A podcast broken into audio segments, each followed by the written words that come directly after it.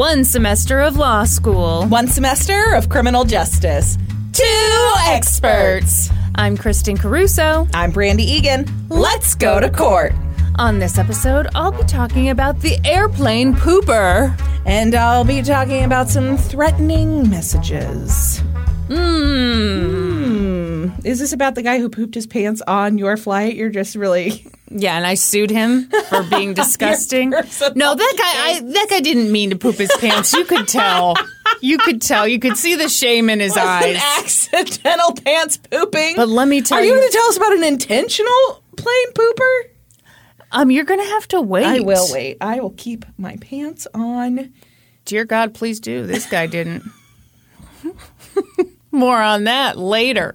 Am I right? That's right. Everybody, look out! We're two cocktails. We deep. are two. Co- they were so good. You messed up with that cucumber pepper thing. I everyone. I ordered a cucumber cocktail. It sounded really good. They garnished it with Black cracked black pepper. Yeah. yeah.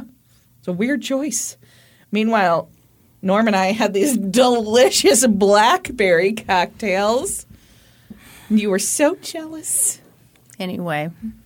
You got one. Yeah, that's that's the end of that story.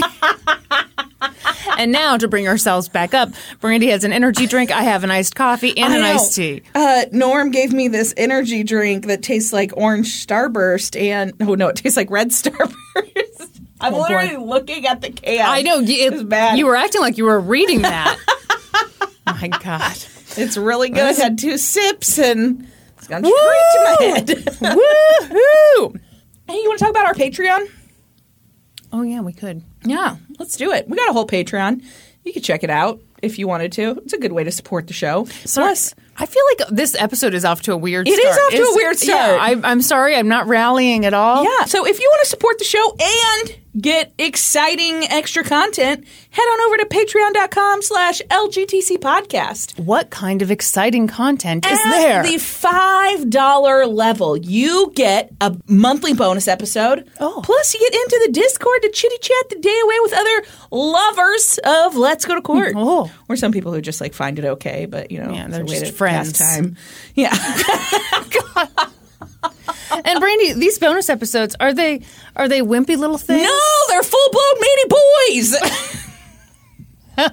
Why put the emphasis on boys like that? I don't know, but I love that you did. By the way, also everyone at the seven dollar level That's right. That's the Supreme Court. What? left you hanging. Uh, you certainly did. Uh, that's where you get inducted onto this podcast. You get all the stuff that the previous level got. Okay, so don't get upset. Mm-hmm. Yeah, you get that stuff too. Calm down. You get a Zoom call with That's us. right. Oh, can't put a price tag on that. No. Except for we did. It's at Seven dollars a month. Yeah. and then at the ten dollar You level. didn't even talk about the card and the sticker. oh well, you get a card and a sticker. People like that. Boy, this is rough. This Yeah. is a rough start to an episode. Woo. Woo. Woo. Woo. Then if that's not enough for you, and it's probably not, we got a whole nother level. It's the Bob Moss yeah. level. You fucking say it this time because I said Supreme Court all by myself. Oh, was that some heavy lifting for you? no, we're just kind of embarrassing. At the Bob Moss level, you get uh, Woo! All that stuff we previously listed. Plus, you get ad-free episodes, and you get them. A day early. Woo! That's for the low, low price of ten dollars. Yeah. Do you know what ten dollars will get you? Um, one gallon of gas. Oh, that's it's Biden's America, people.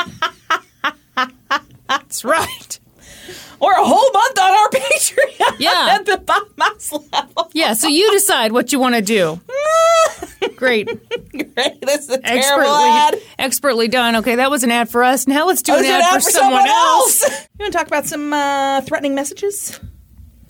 I'm sorry, I just took a drink and made a fart noise with my mouth. I just want the record to reflect that that was not my butt. And we know that's true because we've heard her butt make noises before. So. What? Everyone, Brandi's talking crazy again. Threatening messages, huh? Yes. Am I going to enjoy this? Um, Oh, great. Someone dies. Okay, I'm not going to enjoy it. you'll enjoy parts of it, and then part it's okay. uh, couple of shout outs. First, I watched an episode 48 Hours called The Writing on the Wall, which doesn't really give anything away. So I was going to. Is the Tell you. threatening message written on a wall? Is it? You'll have to listen and find out. Okay. The mm, second shout out. Why, why did I get stuck there? I, because this is a rough one. I can just tell it's a rough one already, folks. Um, also, shout out to Jeanette Cooperman for St. Louis Magazine. Huge, amazing piece on this case in St. Louis Magazine. And then also AJ Wiseman for his article for Medium. Very good. Hmm. You ready? yeah, I don't think you're ready for this jelly. everyone. What? Uh, uh, uh, uh Uh, Christy had to prove Norm and I wrong. She was making noises, calling herself Beyonce, and we're like, Beyonce doesn't make that noise. And then she played the song, and Beyonce did make the noise.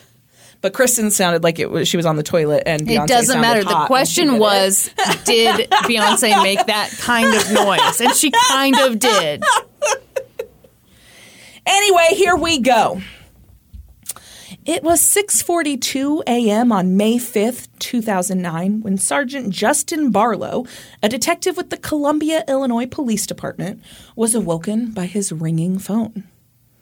He glanced at the clock. He'd been up like 3 hours earlier trying to rock his 6-month-old baby back to sleep. And then he glanced at the caller ID on his phone. It was his neighbor, Chris Coleman. Detective Barlow lived right across the street from Chris and his wife Sheri and their two sons, Garett and Gavin, but he didn't really know them. He waved at them in passing, and that had been Thank like, you for miming waving. You're welcome. I had no mm-hmm. idea what that was. But that had been their only interaction until recently when he'd been made aware by another police officer, police officer, that the family had been receiving threats. The threats had started the previous fall, November 14th, 2008 to be exact. So, Chris Coleman was actually the head of security for world renowned televangelist Joyce Meyer. Oh man! Are you familiar with Joyce Meyer? Yeah, she's her hair hasn't changed It in has not. And decades. I think she could whip her head around and it wouldn't move. Well, of course not. That's Yeah. a helmet. Yeah. And you ever watch her? No. You ever seen her? Yeah, I've never watched her either. I just, but I'm familiar. Yeah, I'm familiar with her too. She also writes books. Well, yeah, they all do. Yeah. Anyway, so he was the head of her security, and it seemed that someone was unhappy with Joyce and the messages she was spreading through her ministry. The first message came in the form of an email.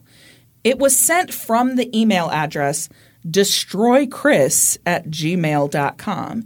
And it was sent to Chris's work email address, and then the person had also CC'd Joyce Meyer and her son. The subject line said, Chris's family, they are dead. And then had three exclamation points at the end. That's how you know they're serious. That's right. The email read I'm sure this will make it to someone in the company. If you jackasses are like any other company, No. this will be someone's account. Pass this on to Chris. Tell Joyce to stop preaching the bullshit, or Chris's family will die. If I can't get to Joyce, then I will get to someone close to her. And if I can't get to him, then I will kill his wife and kids. I know Joyce's schedule, so then I know Chris's schedule. If Joyce doesn't quit preaching the bullshit, then they will die. During the Houston conference, I will kill them all as they sleep. If I don't hit then, I will kill them during the book tour or the trip to India. I know where he lives, and I know they are alone. Fuck them all. They will die soon. Tell that motherfucker next time to let me talk to Joyce. She needs to hear what I have to say, and now she will. This was super alarming to Chris Coleman and to the Kristin. Why does your face look like that? Because I'm beautiful. Okay. oh my God. Stop. No, I think that's really weird. Yeah, it's a super weird email. So Why do you think it's weird? Well, I mean, I have many reasons to think it's weird, but I know, Okay. know a lot more about this case. So Okay, well, why I, do you think I it's know weird? nothing about the case. Okay, why do you think it's weird? My immediate thing is you're saying you hate Joyce. You're saying stop the bullshit. Mm-hmm. Yeah. I would expect for it to be like, here are these specific things that I hate, Hate, about what uh-huh. Joyce is doing or saying. Yeah. I also think if you're that mad at Joyce, why aren't you threatening her more directly? Yeah. Or like her, not that I'm trying to give ideas for Yeah. like her family, like Yeah, why are you threatening Chris's family? yeah, so this it Mm-hmm. doesn't pass the old Sniff test. sniff test. Yeah. So Chris was super alarmed by this email. Obviously, it went to Joyce as well. So they had like a little meeting about it and they reported the email to the police. And the police, it seems, took it seriously. They said that they would up patrols in the family's neighborhood. But like, other than that, there wasn't a lot they could do. And the messages kept coming. Another email came in and it included more threats. One said they were sick of Meyer's pampered ass flying all over the world. And it insinuated that she stole money from hardworking people to live a life of luxury. So to me, this is more to your point. Like, okay, Okay. We're, we're pointing out things that we're specifically unhappy with Joyce about. yeah. Yeah. Worth noting, Joyce Meyer at this time had an estimated annual income of 50 to 100 million dollars a year. God, fuck these televangelists. Seriously. uh-huh. Wow. So a couple of these emails came in and then in January of 2009 it escalated. A note was hand delivered to the Coleman's mailbox. And it read in part, Was it delivered by the mailman? it was not Oh, it was then like- it's alarming. Yes, it was not sent through the mail. It just like wound up in the mailbox. No, I meant like I was being a total dick. You were? Yeah. I didn't even get it. You said a note was hand delivered to the mailbox. I just meant like No, not by the fucking mailman, Kristin. I know I was being an asshole to you. But you were too dumb to understand. Don't say that. Everyone, Brandi's very smart, but if you want to mess with her, call her dumb. Anyway, this note read in part Fuck you. Hmm. Deny your God publicly, or else. Oh, No more opportunities. Time is running out for you and your family. It was after this message was delivered that Detective Barlow, so the neighbor across the street, mm-hmm. learned what his neighbors were going through. And at that time, he offered to put a security camera on his house pointed directly at the Coleman's mailbox. And for a while, all was quiet. The emails stopped coming. There were no more messages for a while. how long's a while? A couple of months, Oh, okay. like four months. Oh shit. Yeah. But then on April 27th, the Colemans received a final warning. It read I am giving you the last warning. You have not listened to me, and you have not changed your ways. I have warned you to stop traveling and to stop carrying on with this fake religious life of stealing people's money. You think you are so special to do what you do, protecting or think you are protecting her. She is a bitch and not worth what you're doing. Stop today or else I know your schedule. You can't hide from me ever. This is so weird. I'm always watching. I know when you leave in the morning, and I know when you stay home. I saw you leave this morning. I will be watching. You better stop traveling and doing what you are doing. This is my last warning, all in caps. Your worst nightmare is about to happen. What the? After this message was received, they checked the security camera that the neighbor had set up, and it did capture a figure walking to the mailbox, but it was dark, and the figure was dressed like in a dark hoodie, so there was just no chance of identifying this person. Did they try enhancing the image? They did. They were like, enhance, enhance, enhance. And well, No, didn't. No? It was just hmm. still a dude in a hoodie, like with his back to the camera. So It's too bad. yeah. so now we're back to 6:42 a.m. on May 5th, 2009 when Detective Barlow was woken up by that phone call from Chris Coleman. Barlow answered the phone and Chris told him that he'd left the house that morning to go to the gym, but that since he'd left, he'd been unable to reach his wife Sheri. He'd called her multiple times to try and wake her up and let her know that it was time to get the kids up, but all of his calls had gone unanswered. Oh my God. He did this to himself. Did He killed his family. He he did this to himself. I guess we'll have to listen together and find out, Kristin. No, we won't. I think I figured it out. He's the guy in the surveillance footage.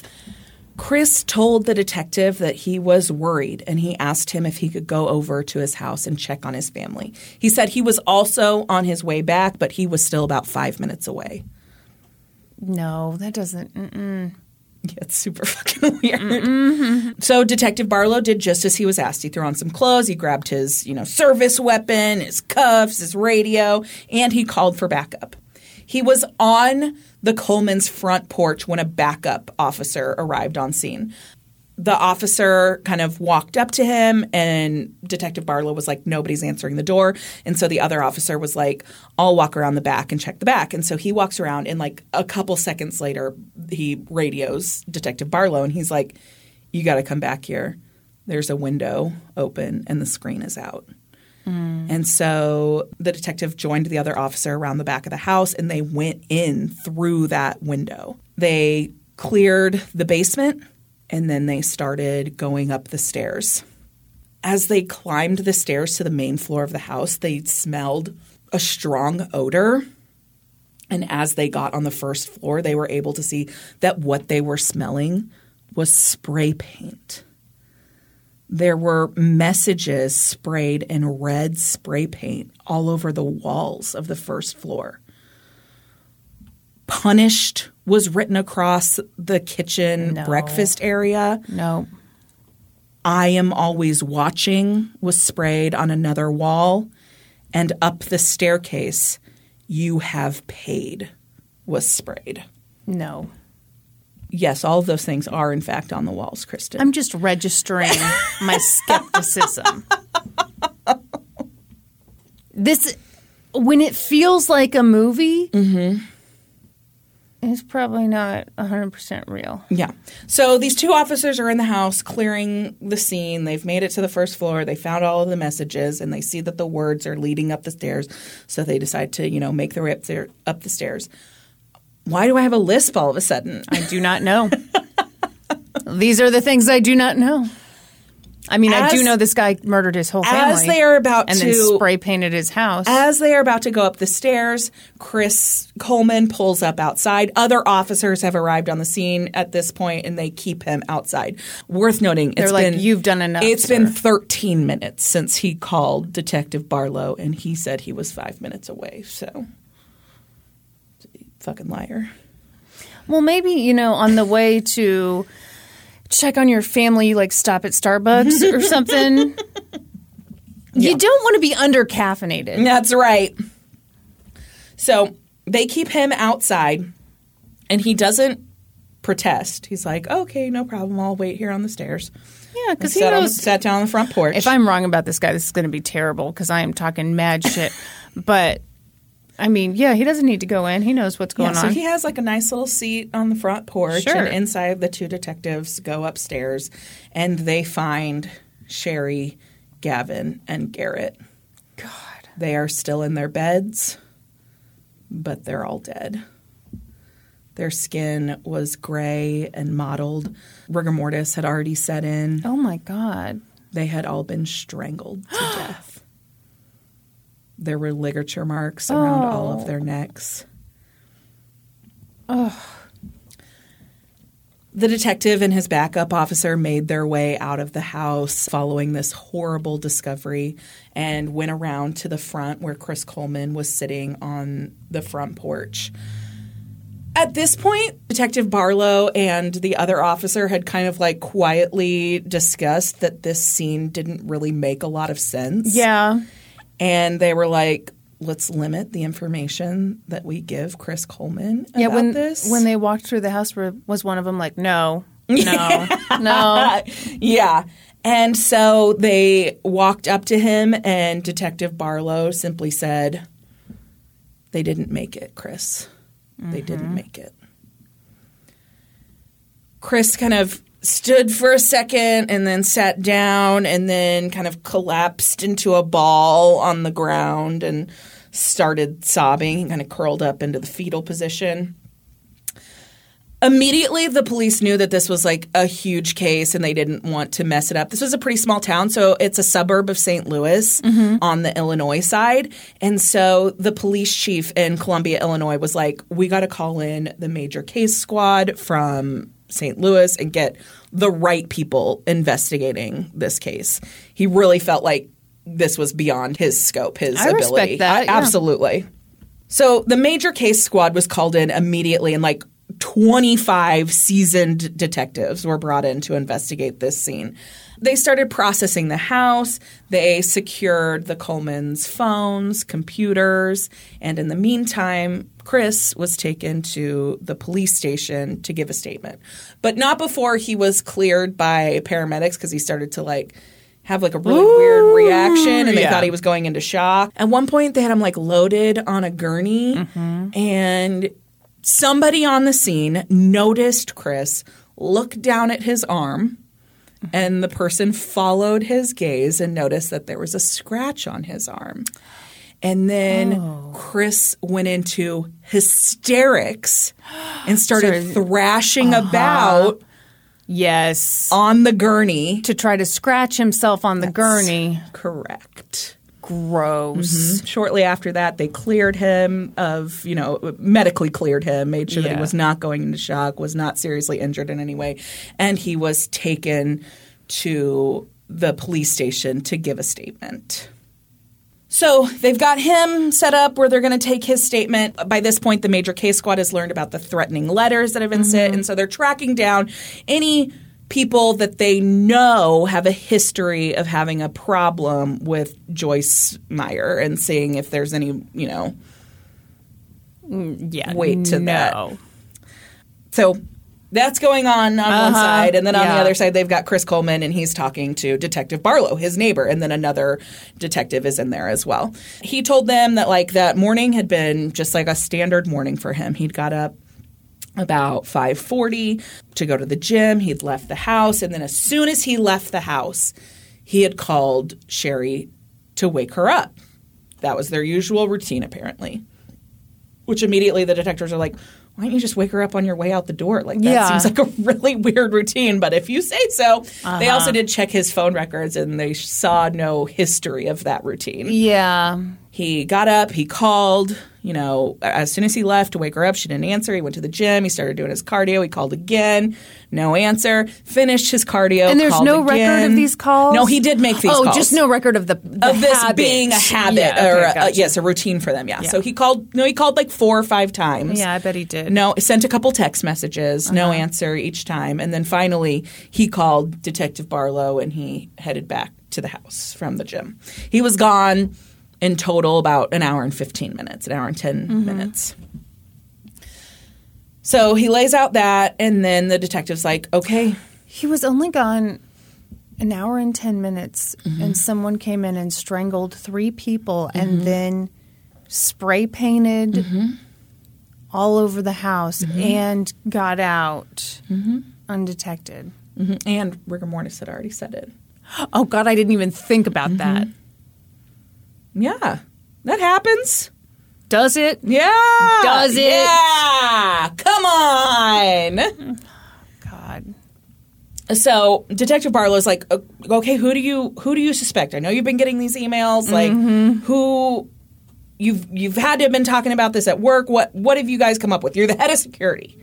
You know, who's got a problem with Joyce? You know, and he's like, Chris is like, I I don't know. I don't have I don't have any idea. And I just I should have been there this morning. Shouldn't have left. I should have been there. And they're like, uh, "Yeah, okay." I mean, so he really doesn't come up with anybody for them? Mm-mm. Okay, see, that's another dumb thing because, like, if you're the head, Head of, of security? You're the head of security. You got no ideas? and like, the funny thing is, is surely she gets angry letters all I'm the time. sure. You could frame a couple weirdos. I mean, Mm-hmm. Yeah. just a tip Yeah, for um, any murderers. out So yeah, worth noting, they did look into this to see if any other people had sent any threatening messages.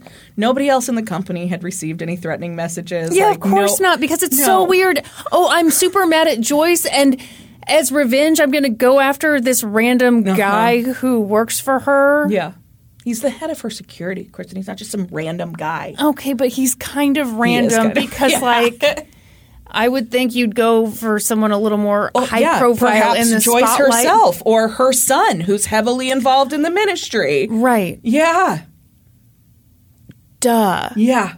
Mm-hmm. By this point, police were super alarmed just by everything Chris was saying, even just his behavior, the weird thing that he'd done on the gurney, where he, you mm-hmm. know, was just so upset he couldn't help from thrashing around. And they were also alarmed by the questions he hadn't asked. Yeah, like, how like did they die? what happened to my family Yeah. how did they die and so they confronted him with that they said what do you think happened to your family and he, chris said i have no idea. You guys haven't told me. I'm just waiting patiently for that information, like they're like- anyone would. yeah you haven't fucking asked dude. And he said you don't have any idea how your family died. Hmm. And he like mumbled something under his breath. And like they thought this was super telling obviously. Yeah. And so then they started probing into the family. They asked him if there were problems in the relationship. So Chris and his wife Sheri had been married about 12 years at this point. They had met when they were both in the military. Chris was in the Marines and Sheri was an MP for the Air Force, I believe. But they had both been involved in the same canine training program. That's how they met. Okay. And so their relationship had kind of been a whirlwind. They had gotten married like three months after they met. Shit. Sheri had found out that she was pregnant. Chris had been raised very religious. His parents were both pastors, and he had grown up like in the Joyce Meyer ministry. His parents attended like all the conferences. They oh. knew Joyce personally. It's actually how he got the job. Okay, I thank you for that because I was like, this man is so stupid. How is he the head of anything? Mm-hmm. Yeah. Of course So his yeah, mommy his and daddy were got him super the job. involved in the Joyce Meyer Ministries, and so when he left the military after marrying Sheri, they matched him up with Joyce, and she offered him a job as the head of her security with his military training background. Sure. so he was qualified for the job, but he definitely got help. No, he wasn't. Job. Well, maybe he worked. Eh, Are you listening to this? Okay, you're you're right.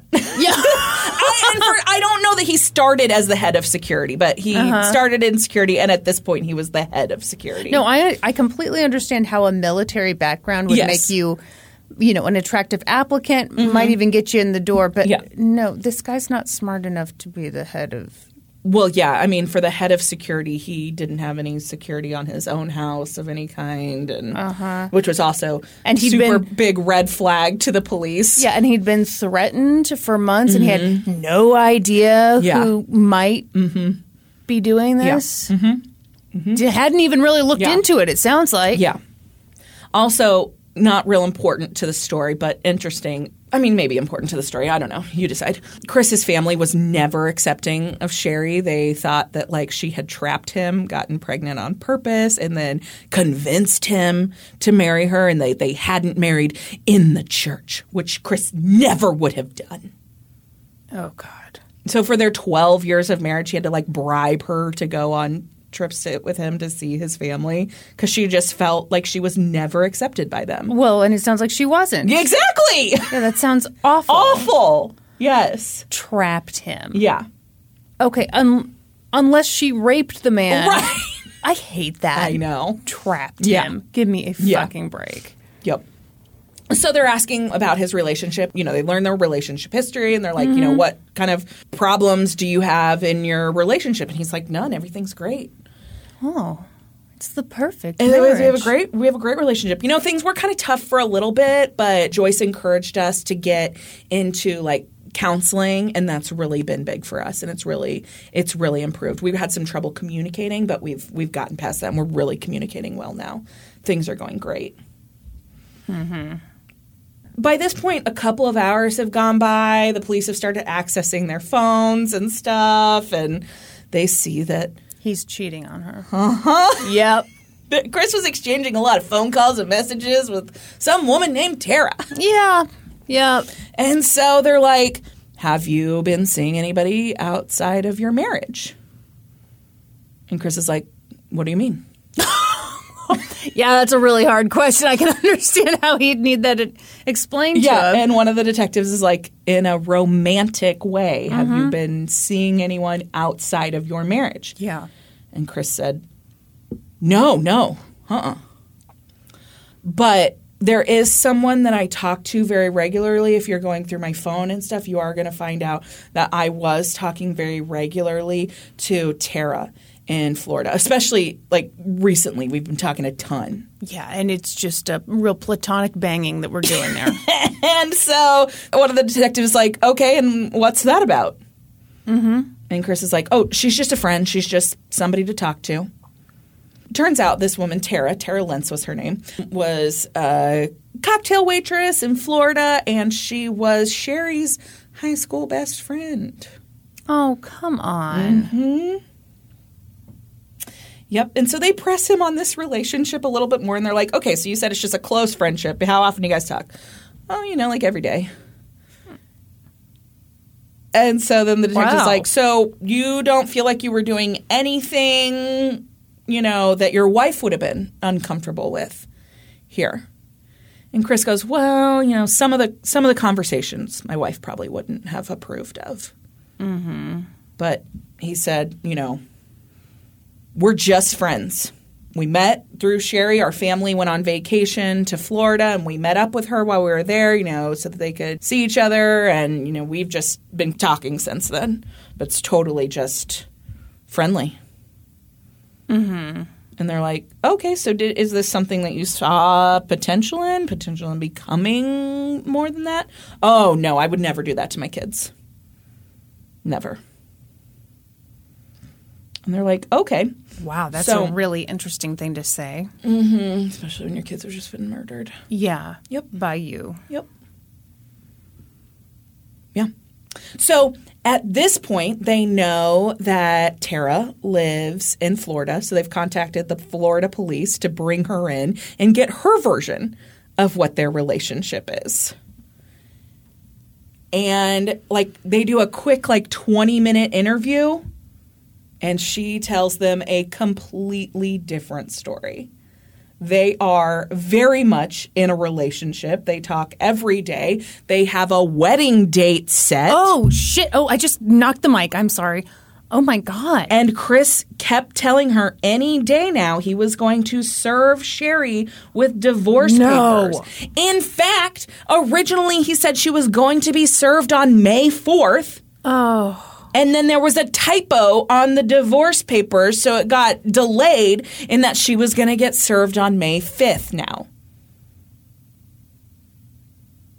This is just disgusting. Mm-hmm. They learned that the couple had been seeing each other since the fall of 2008, so about six months before Chris's family was murdered, and that Chris would fly Tara out regularly to be on location with him wherever he was working for mm-hmm. Joyce mm-hmm. Meyer. He'd flown her to Hawaii. He'd flown her to a couple of conferences, I think one in Arizona. They spent a lot of time together. They exchanged a lot of saucy text messages and Saucy? yeah, saucy. I don't think I've ever heard you use that word before in that context. This is spread out over several hours, right? This interrogation is. And they keep like, you know, leaving the room to get the information relayed to them from the detectives who are talking to her in Florida. And then they come back in and, you know, kind of feed a little bit of the information, you know, get his version and then Here's some sauce. yeah, Here's some more that's sauce. right. At some point, they're like, okay, we know you guys have been on vacations together. We know that you're exchanging, you know, a lot of text messages with adult content. Mm. What's the real story here? Chris says, Well, I didn't think it was an affair. What? I mean, you flew her out places. You guys were had a wedding date. And so Detective Barlow says, You didn't think this was an affair? what do you think an affair is? He said, No, an affair is when you're like living with them and you plan to get married and everything. Well, no, that's not what an affair is. No! It's absolutely not what an affair is. And so they're like, Okay, so she actually has on her calendar, on her Blackberry, that she showed us a scheduled wedding date to you, Chris, uh, scheduled vacations. You guys have a credit card together. what? Yeah. So, come on, buddy. You know what this is. We know what this is. We all. Let's all get on the same page together Well, here. and surely some of the people he worked with had to have had an idea too, because she's at these work events. yeah. So, okay. I thought that same thing, but it mm-hmm. seems like he was able to get her access to these conferences as like a participant. Uh huh. And so people wouldn't be suspicious that she was there for him. Mm hmm. But by this point, detectives are like, okay, he's clearly having an affair with Tara, which is very strong motive for murder, especially because he is working this high paying job. He's making over $100,000 a year as this head of mm-hmm. security for Joyce Meyer. But if he, Joyce Meyer Ministries frowns upon divorce Sure. and adultery both. So he's risking. But he wasn't having an affair. Right. He's risking his job either way he goes. And so they put this theory together that he murdered his family so that he could be with his mistress without losing his job. Oh, wow. Yeah. What do you make of that? Um, I think that's exactly what he did.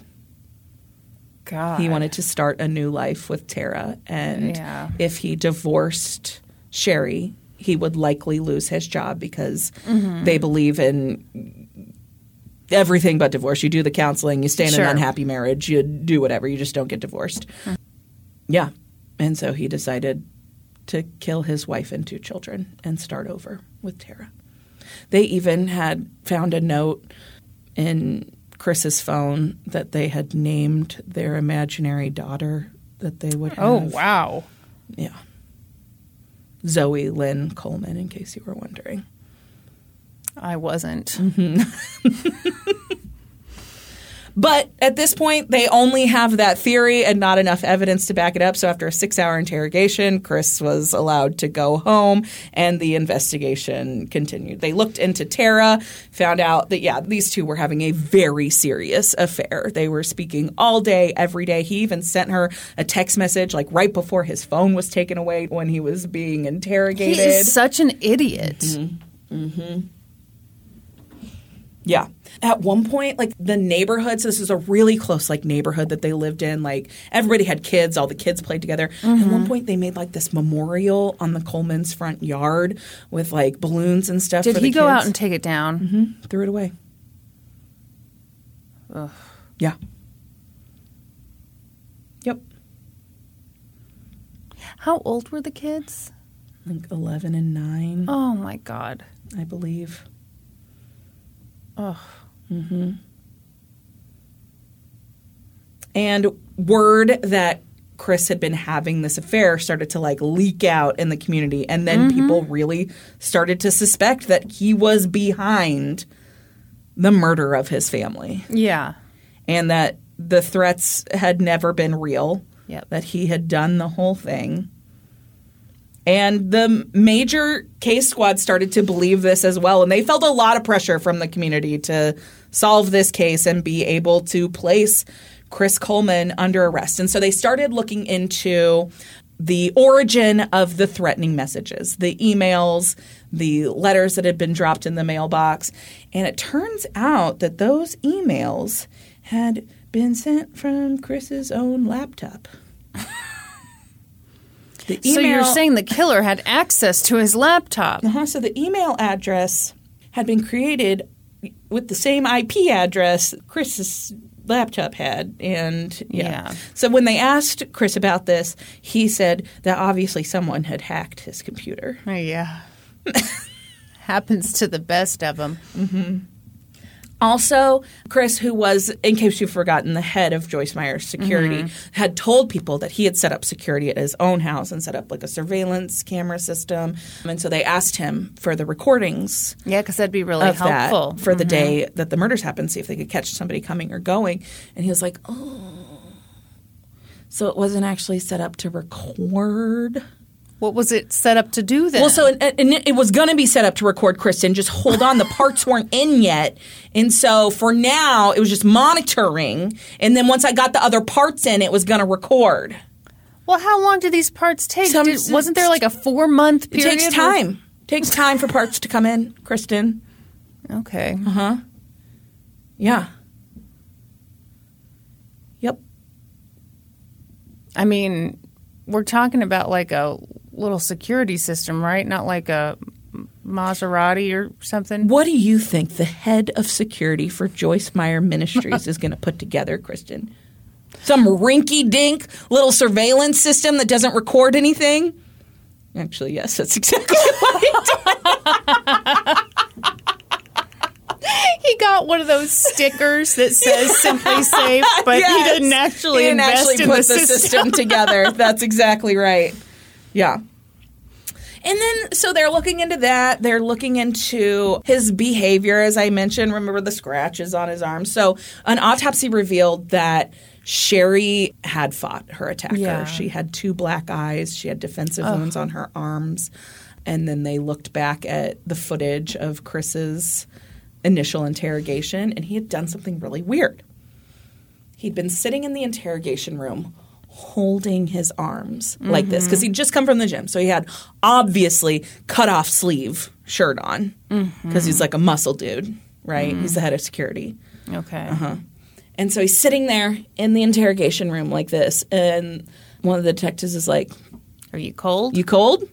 And he's like, Yeah, I'm freezing. And he's like, Okay, okay. You need something to cover up with? And he's like, Yeah, yeah. And so they brought him in a blanket and they expected him to kind of like yeah, you put it over yourself. wrap up in it. And he only covered his arms. like with a it. muff. yes. Come on, dude. Yeah. Mm-hmm. And so they asked him at some point to look at his arms, you know, and they s- noticed the scratches and they asked him where he got the scratches. And he said, Well, this one I got yesterday when I was taking the satellite dish down off of the off the roof. And then these other ones, I think that happened when I was on the gurney earlier. Mm-hmm. Just, you know, had a moment of real shock and rage. Yeah. And they're like, okay.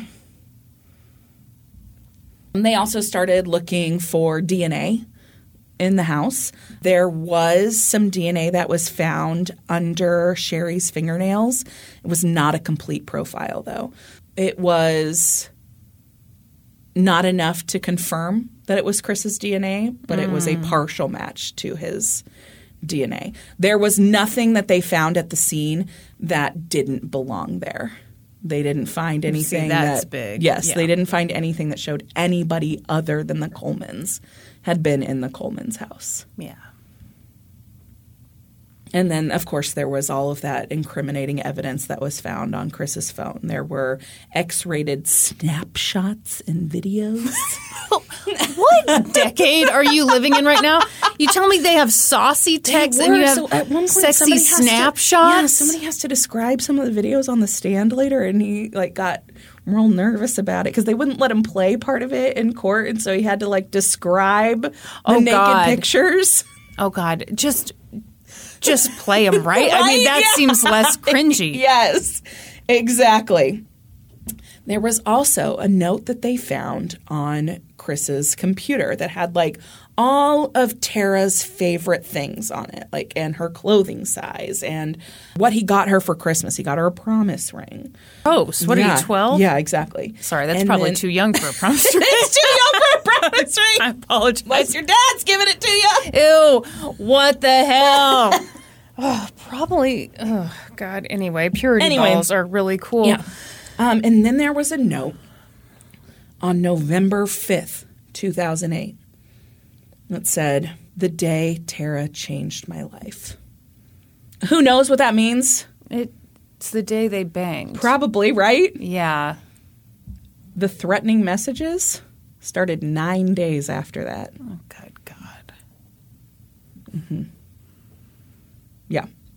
And then they were able to track down a credit card receipt, an electronic copy of a signed credit card receipt from Chris Coleman when he purchased candy apple red spray paint Oh God.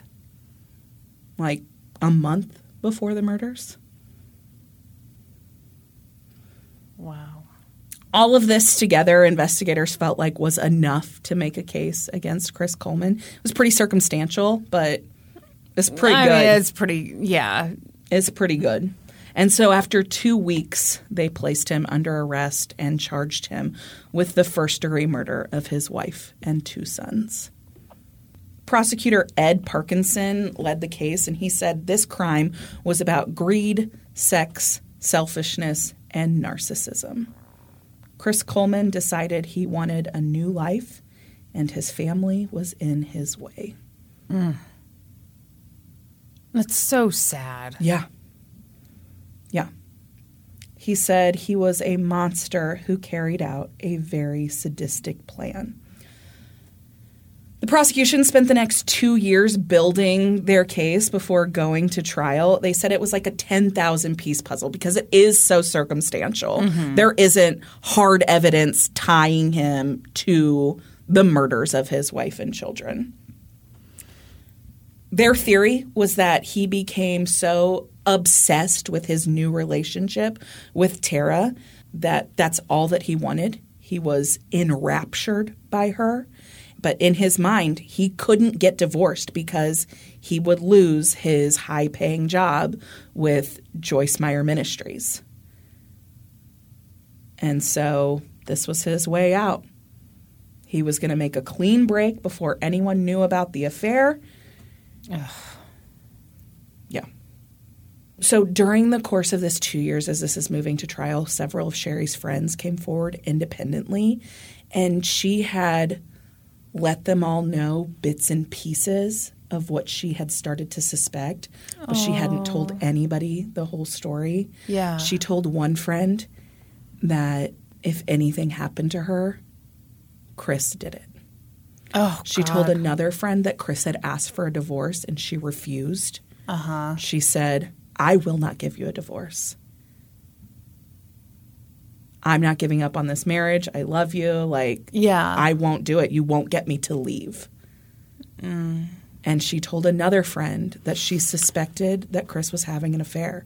And she even suspected it was with Tara. She pulled her up on Facebook one day and showed her friend, and she said, You want to see who my husband's having an affair with? Wow. Mm-hmm. I Yeah. hate that. Yep. But also, is that really the way divorces work? I mean, you can't just say no. No, you can't just say no, but she wasn't going to leave willingly. So the deal with It wasn't going to be easy. No, no. Oh. So here's the thing: is that the way Chris phrased it to somebody during this investigation is that Joyce Meyer Ministries frowns upon divorce if it's your fault. So he mm. couldn't be the reason for the divorce. He would lose his job. And so he needed Sheri to be the one to leave. And so he started like, uh, according to what Sheri told her friends, he started withholding sex and like he started calling her names and they were fighting all the time. Oh, great. Yeah. to try and get her to, To be the him, one who yeah. would leave. And when that didn't work, he murdered his whole family. Yeah.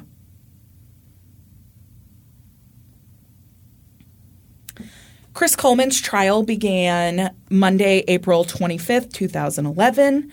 And when the prosecution opened to the jury, they said, This will be a really tough case for you. you will have to get past the idea that something like this couldn't happen. It is mm-hmm. unthinkable for a father to strangle his innocent children in their sleep. But it does happen, and it did happen. Yeah.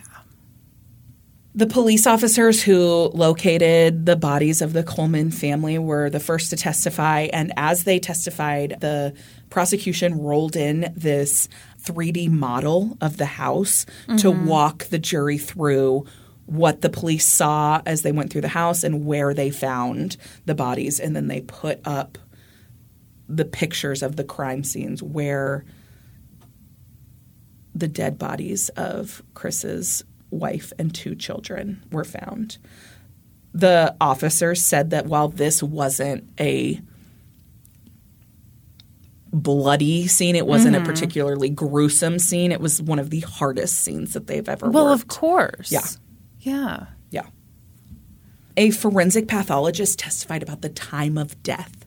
So remember, Chris told them that he left the house at like 5:40. Mm-hmm. Everybody was alive and well when he left, and then someone, you know, snuck in the house the second he left, murdered Right. family, left the spray painted messages, whatever. A pathologist testified that their time of death was 3 a.m. Yeah. Yeah. The pathologist also testified about the ligature marks on Sheri and the boys' necks and how it was clear Sheri had fought and that the boys had not, which means hmm. that they were, yeah, likely asleep when he started killing them. Ugh. The pathologist testified that one of Sheri's hairs was found on one of the boys' bodies, so that meant that they believed that Sheri had been killed first, and then the same ligature had Yeah. been used to kill the boys, Yeah. and that the hair had come from the ligature. And that Chris Coleman would have had to held the ligatures for about four to five minutes straight on each of his family members to murder them. You're right. I hate this story. Mm-hmm. Mm-hmm.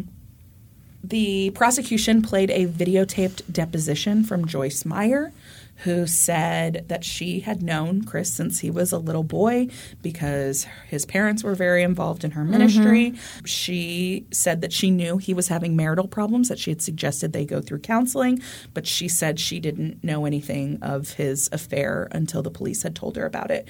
And she said that it would have likely affected his job. She said it wouldn't necessarily have been the divorce that would have cost him his job, mm-hmm. but the adultery would Yeah. have cost him his job. Yeah. She did explain that in her testimony that looking back in April, she'd started to become suspicious of Chris. He wasn't as attentive in his duties as he used to be. He was forgetting things. And she said on May 4th, he called in sick to work, mm-hmm. which he had never done before. Tara Lintz initially refused to testify Well, that's not how that she was works. court ordered to yeah. to do so. A lot was made of her like her court appearance. Like she walked in, the news article said she wore scarlet and she really wore a magenta shirt. She wore her promise ring to court. Really? Mm-hmm. She was not on the stand very long, and her answers were very short and quick. She was asked if Chris professed his love for her, and she said yes. And they asked her how often they communicated, and she said all the time, constantly. She said on May 4th that they talked and texted late into the evening, and that they had talked that night that Sheri was supposed to be served with divorce papers that day, but there'd been the typo. And so Chris had promised to her that she would be served the next day. Ugh. Following her testimony, a computer forensics person testified about all of the. This was like the really awkward thing. Testified about all Yeah. of the Oh. photos and videos that have been Uh-huh. found on both Chris and Tara's computers and cell phones, and then also talked about how the. Oh man. Okay, so there's this one point where he's like having to narrate this sexually explicit Oh, no. content. And he's like, there is a picture of Chris Coleman in the shower, unclothed, with his genitalia showing. And then there's a picture of Chris Coleman taking a picture of himself in a mirror, and his genitalia is exposed. And then there's a pi- picture of Tara Lintz turned away from the camera, and she is exposing her buttocks. And then there's a picture of Tara's breasts. And then finally, the prosecutor's like, "That that's enough. We've heard enough." That would be so uncomfortable. It's like we get it. They were exchanging nude pics. Yes. And then on top of that, they played a clip of one of the videos, but they put like the black pixels Uh huh. over the naked parts. And it's a video of Chris. This is so cringy. It's a video of Chris Coleman, and he's like standing there naked, and he's like, I just got finished texting you, and I've still got a hard on. Ew. Oh God. so bad. And he's like, You want to see it? Oh. No thanks. Yeah. It'd be funny if they didn't do the black block over his genitals. They did it over his eyes. yeah, exactly. then they played another one. Oh no, Brandi. He's in the shower, masturbating. Is the shower on? Yeah. I mean, that does. You could get your phone wet. And I think he's like got it set up outside the Oh, shower. And he says, You're the only person that I've ever done anything like this for before. Oops. Drop the soap. What? That's not sexy. Oops, dropped the soap. yeah. That's like a dumb joke about being in jail, isn't it?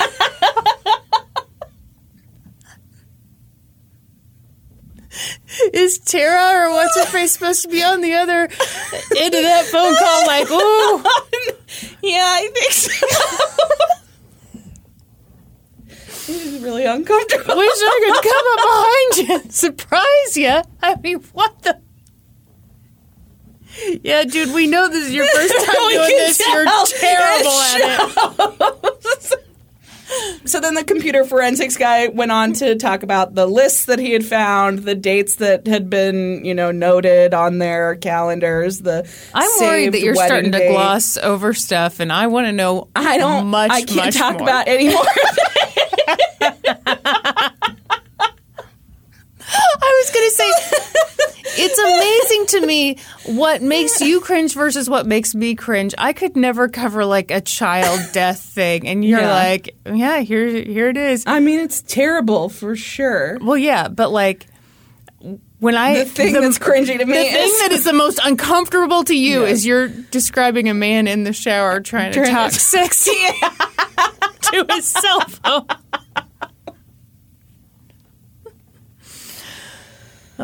He finishes up the testimony talking about all of the dates. This is the date that Tara changed my life. This is the date that he had saved in his computer as their prospective wedding date. What was their prospective wedding date? You know? Mm, don't have it written down here. I think it was like I don't know, ma'am.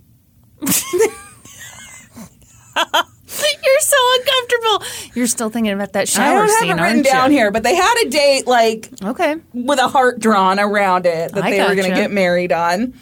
Then they had a linguistics expert talk about a couple of things. They talked about the spelling of things in those threatening messages. The Hmm. word opportunities had been misspelled, and oftentimes the apostrophe on contractions had been placed at the end of the word rather than in front of Oh. the last letter. And so they did like a check of the other documents on Uh-huh. Chris Coleman's computer, and those were common mistakes in his other documents. So the defense tried to get this testimony blocked, saying that this isn't actual science. This is just so calling this guy a linguistics expert is misleading to the jury. But the judge allowed it and mm-hmm. said, you can present this information, but you can't then draw any conclusions from it. You can say, this is how this was misspelled in the letters, and it's also misspelled in these documents on his computer. You can say, this Okay. is how this contraction was spelled wrong in the letters, and how this was also misspelled on other documents in his computer. But you couldn't then. We leave that up to you, jury, what you do with this information. Correct. Okay. Yeah. There was also some DNA testimony that was given about how the DNA scrapings from under Sheri's fingernails had been inconclusive, but there was nothing there that could rule Chris out. It was a partial match to his profile, but not mm-hmm. enough to be conclusive. That was about it for the prosecution. And then it was the defense's turn, and they called only two witnesses. The first was a linguistics expert to talk about handwriting specifically. So the prosecution had brought some evidence that Chris had willingly given a handwriting sample to compare to the spray paint that had been spray painted on the walls. Okay. And the prosecution had said their handwriting expert said it was a match. And the defense brought a handwriting expert who said it's not a match. Okay. I would think that, well, like, I guess your handwriting and your spray painting could potentially. I mean, I feel Yeah. like that would be kind of Yeah. different. I feel like Yeah. it'd be really hard and to then tell. Yeah, they also put up their own linguistic expert who said the things that the prosecution pointed out, the misspellings Mm-hmm. and the misused apostrophes, don't mean shit. Very good. And then they rested. That was their whole case. Yeah.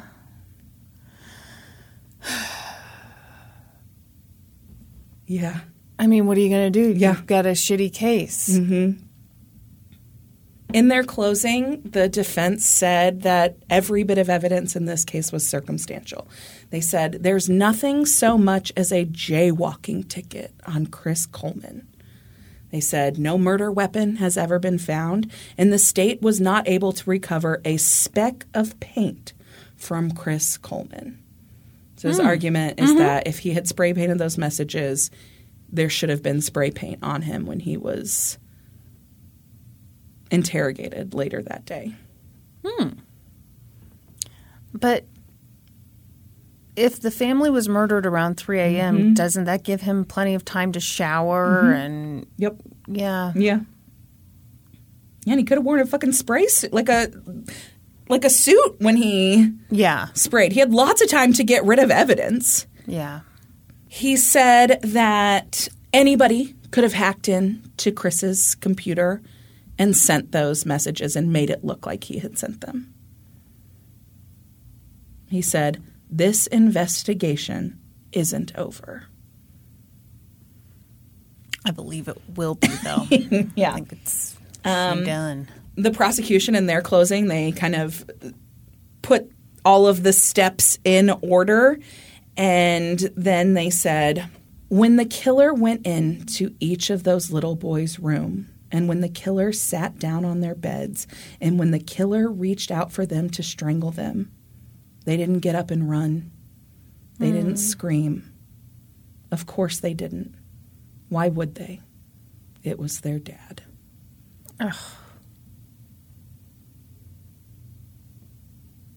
I cried when I read that the first time. It's, Well, yeah, that's yeah, terrible. it's horrible.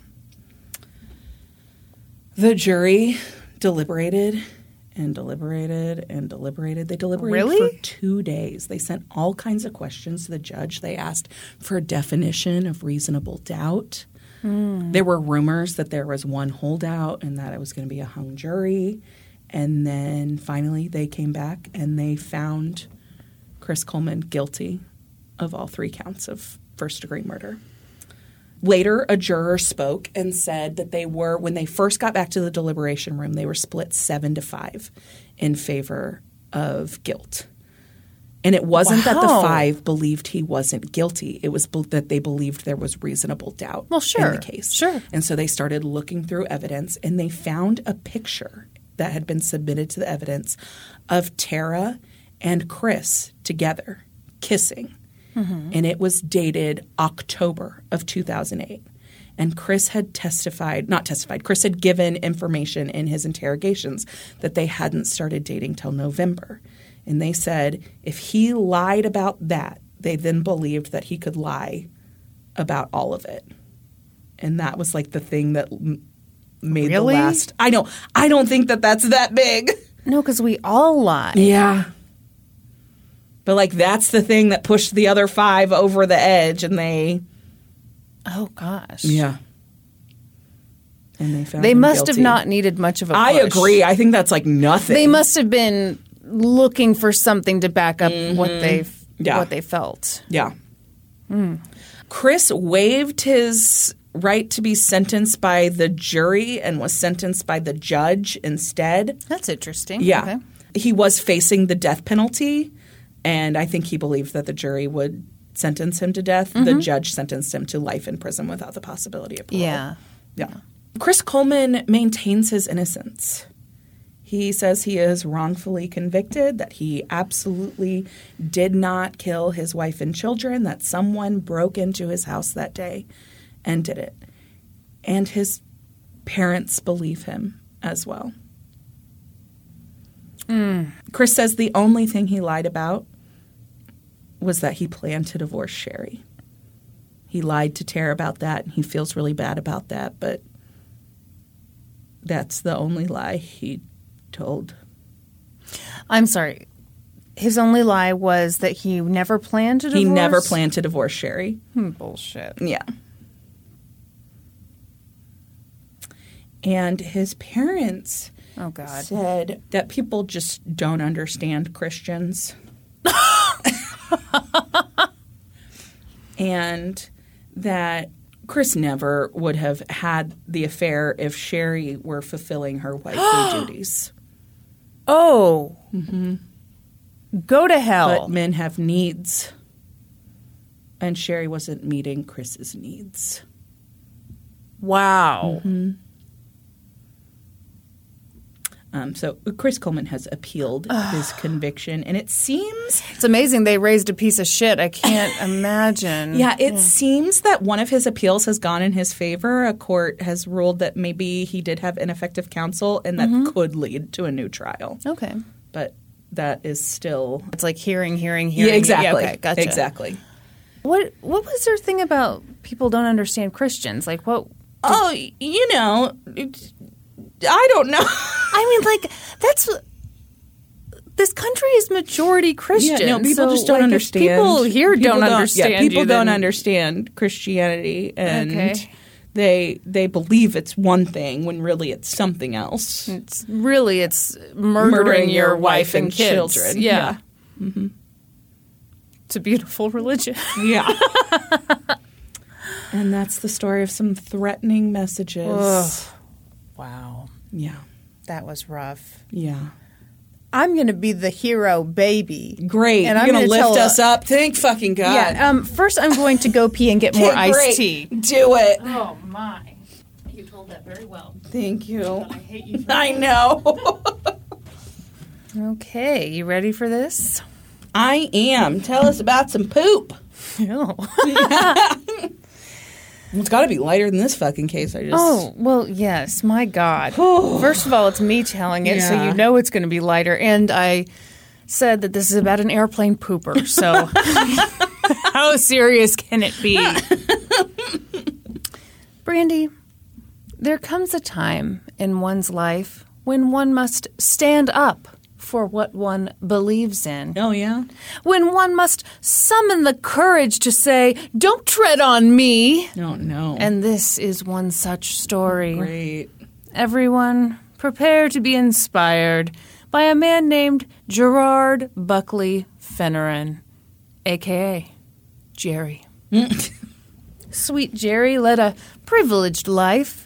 He was born in 1937 in New York City, and he attended Iona Prep School. Iona? Iona. Notable alumni include Frank Abagnale, Oh, catch me if you can. uh huh, Don McLean, Oh, time in a bottle. What? Is that not Don McLean? I don't know, but his most famous song is American Pie. Did you like list the B tracks or I think I'm, that might be it. Hold on. I think I might have the wrong guy. yeah, mine's Jim Croce. Oh, well, that's really close. I always get them mixed up. Also, Mariah. Oftentimes I'm talking about Todd I was gonna say, like, how often does this happen? Jim Croce. anyway, bye bye, Miss American Pie. Yeah, we all know. Put my Chevy to the levee. Mm-hmm. But the levee was dry. This could go on for seven minutes, so we have to I think the song's like 18 minutes long. Also, Mariah Carey's first husband. Oh. Right there. The, what's his name? Tommy something, I think. Yeah, the fucking Sony guy. Yeah. Yeah. I mean, not Nick Cannon. No. That's for sure. After she was married to Nick Cannon. that's a weird one. Yeah. Yeah. I don't know. I don't. I don't know what to do with that. After high school, Jerry joined the U.S. Air Force Academy, where he was part of its first graduating class. He was flying high. Mm. While he was in the Air Force, he attended the University of Michigan's School of Business. Over the years, he was stationed in Germany and Greece. And in 1965, he retired as a captain. I don't think they like that. They don't like captain? no.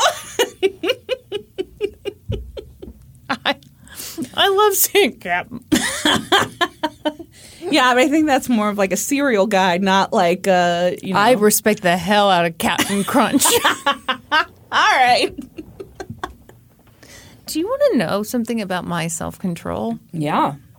Norman's dad, true story, retired from the Navy as a captain. Mm-hmm. And I've never once said any kind of captain mm-hmm. joke. Never even said aye aye to him. Believe me, I've wanted to. Anyway, That is some restraint, Chris. thank you for your applause. By the way, are you cold? No, I'm I'm okay. Are you Great. cold? Yeah, you I'm shorts cold. and tank top on. Turn the fucking fan I'm off. practically naked. You are. Pra- you're way more naked than I've ever been. You wear one of those 1920s swimsuits to the That's shower. right. That same year, he found work in Citibank's European division. Hmm. Jerry flourished at Citibank. He opened and managed a Citibank subsidiary. He ran Citibank's Latin American Investment Bank. He became a senior vice president. He became a senior credit officer. He completed an advanced management program at the Harvard School of Business. Ever heard of it? Hmm. In 1985, he joined Drexel Burnham as a managing director. oh shit. Fun fact Drexel Burnham was forced into bankruptcy in 1990 because they just love doing illegal shit. Ah, I know it's because they hired this guy. nope, nope, nope, nope. the important thing to know is that our boy Jerry was doing quite well yeah, he's flying high. We heard. for many years. He created a fund with $172 million to invest in Latin American debt and equities. Please, no follow up questions. I don't even know what that means. No, it's just, but I know 172 million is a That's lot a of lot. dollars. He became president of that fund, which I mean, I guess you would if you created it anyway. By this point, he and his family had settled. how do you be president of a fund? I don't know. Please, like this man's this man's life description. I mean, obviously he was killing it. Yeah. But I'm bored shitless and I didn't understand half of it, okay? Money, money, money. He Yeah. managed money. He Yeah. made a lot of money. There was money all around, okay? He and his family had settled down in Greenwich, Connecticut. Oh, that's right. Because you fun don't say fact, the W. You don't call it Greenwich. No, it's like one. though you E, want to. No W. Greenwich. They were multimillionaires, Brandi. What kind of house they live in? Um, I don't know, but like I I searched for him on newspapers.com and he came up as having like a $26 million estate or something. I mean, yeah, he was doing all right. He was a VIP. Mm-hmm. Obviously, he was a frequent flyer. And obviously, he flew first class. Yeah, of course. So it shouldn't surprise you that on October 19th, 1995, Jerry boarded United Airlines Flight 976. The 11 hour flight would take him from Buenos Aires to John F. Kennedy International Airport in New York City. Mhm. Mhm. Been there. Oh, yeah. JFK, I mean. Had a good time there, did you? It was fine. I'm, I'm glad you mentioned it. so Jerry boarded the plane and may have noticed some important people on board. The president of Portugal was on board. oh. So was the Argentinian foreign minister. Both of them were surrounded by their security details. Both of them have their own pages on Wikipedia, obviously. Okay. Big deal people. Jerry was flying with his business partner, Susan Bergen. As they were all settling in, the She flight. related to Candice? I don't believe so. Oh, okay. Just checking. That's a good thing. Thank you for that. As they were all settling in, the flight attendants offered something to drink to all the first class passengers. Jerry took them up on the offer. He had two glasses of champagne. And then, you know, Jerry got a little grumpy. What? He picked fucking champagne? Oh, are you not a fan of champagne? Uh, sure. This champagne's kind of a special occasion drink. Is that just like, I mean, but if someone is offering you champagne, yeah, do you turn them down? Do you say champagne? I might. Really? Mm, No, probably not. Yeah. Too polite. I'd just take it. and drink two glasses of it, right? I probably and then get grumpy, right? No, I wouldn't get. You totally understand with where I this is going. Get grumpy. All right. he got the attention of a flight attendant and demanded that he be seated in the row that is reserved for crew members. What? The flight attendant was like, "Well, no, Yeah. you can't sit there. That's for crew members only." Seats taken. Seats taken. um, evidently, Jerry was in like the smoking section, and he Oh, didn't want to be. Well, yeah, which is just disgusting. Yeah. It was another Um, is it- time. if- okay, I'm just saying, if somebody is smoking Yeah. on a plane, the whole plane is a smoking section. yeah, I okay. A wise person once said. A smoking section in a restaurant is like a peeing section in a pool, and I couldn't agree more. So that was that. But then Jerry got up. He started walking around. He went over to the galley, which is that weird little hallway that you only see flight attendants standing in. Yeah, it's got like all the compartments and like they pull it out and there's like food and stuff. Yeah, I uh, I really struggled with how to describe it. I was originally like, where they keep all their flight attendant stuff. Yeah. but to me, that sounds like the drink cart like Yes. fits in there neatly. Yeah. Yeah. So he goes over there, poured himself some more champagne. Oh, he did?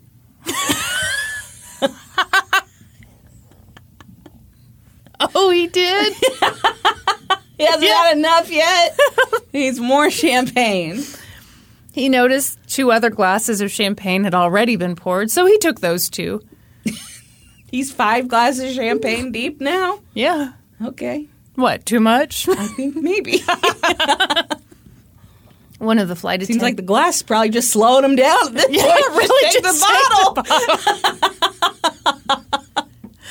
One of the flight attendants spotted him and was like, "Hey, sir, you're not allowed to do this. Get the fuck out of here. yeah, you can't serve yourself." I don't think they say that because they're flight Yeah, attendants. right. They're very polite. Yeah.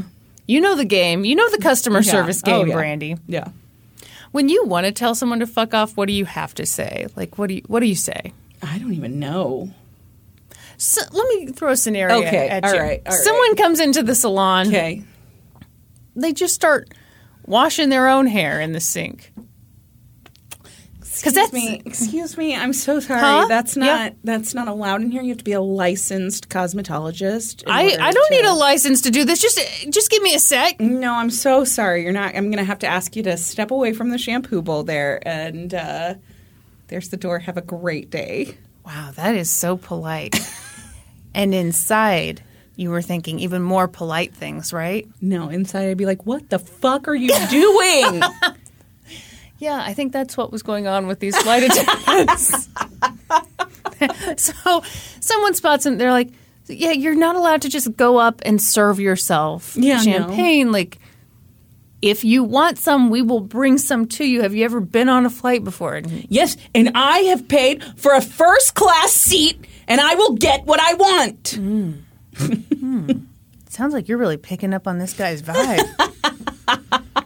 Jerry made his way back to his seat. But he got up again because, you know, that champagne, it goes down quick. he went up to flight attendant Sharon Mansker. Sharon was busy hanging coats, and Jerry told her, I need a glass of champagne. And she was like, All right, I'll be right with you. That obviously wasn't good enough. No, definitely not. So he reached over and tried to pour himself a drink from an empty bottle of champagne. I mean, Ooh. he obviously didn't know it was empty. yeah.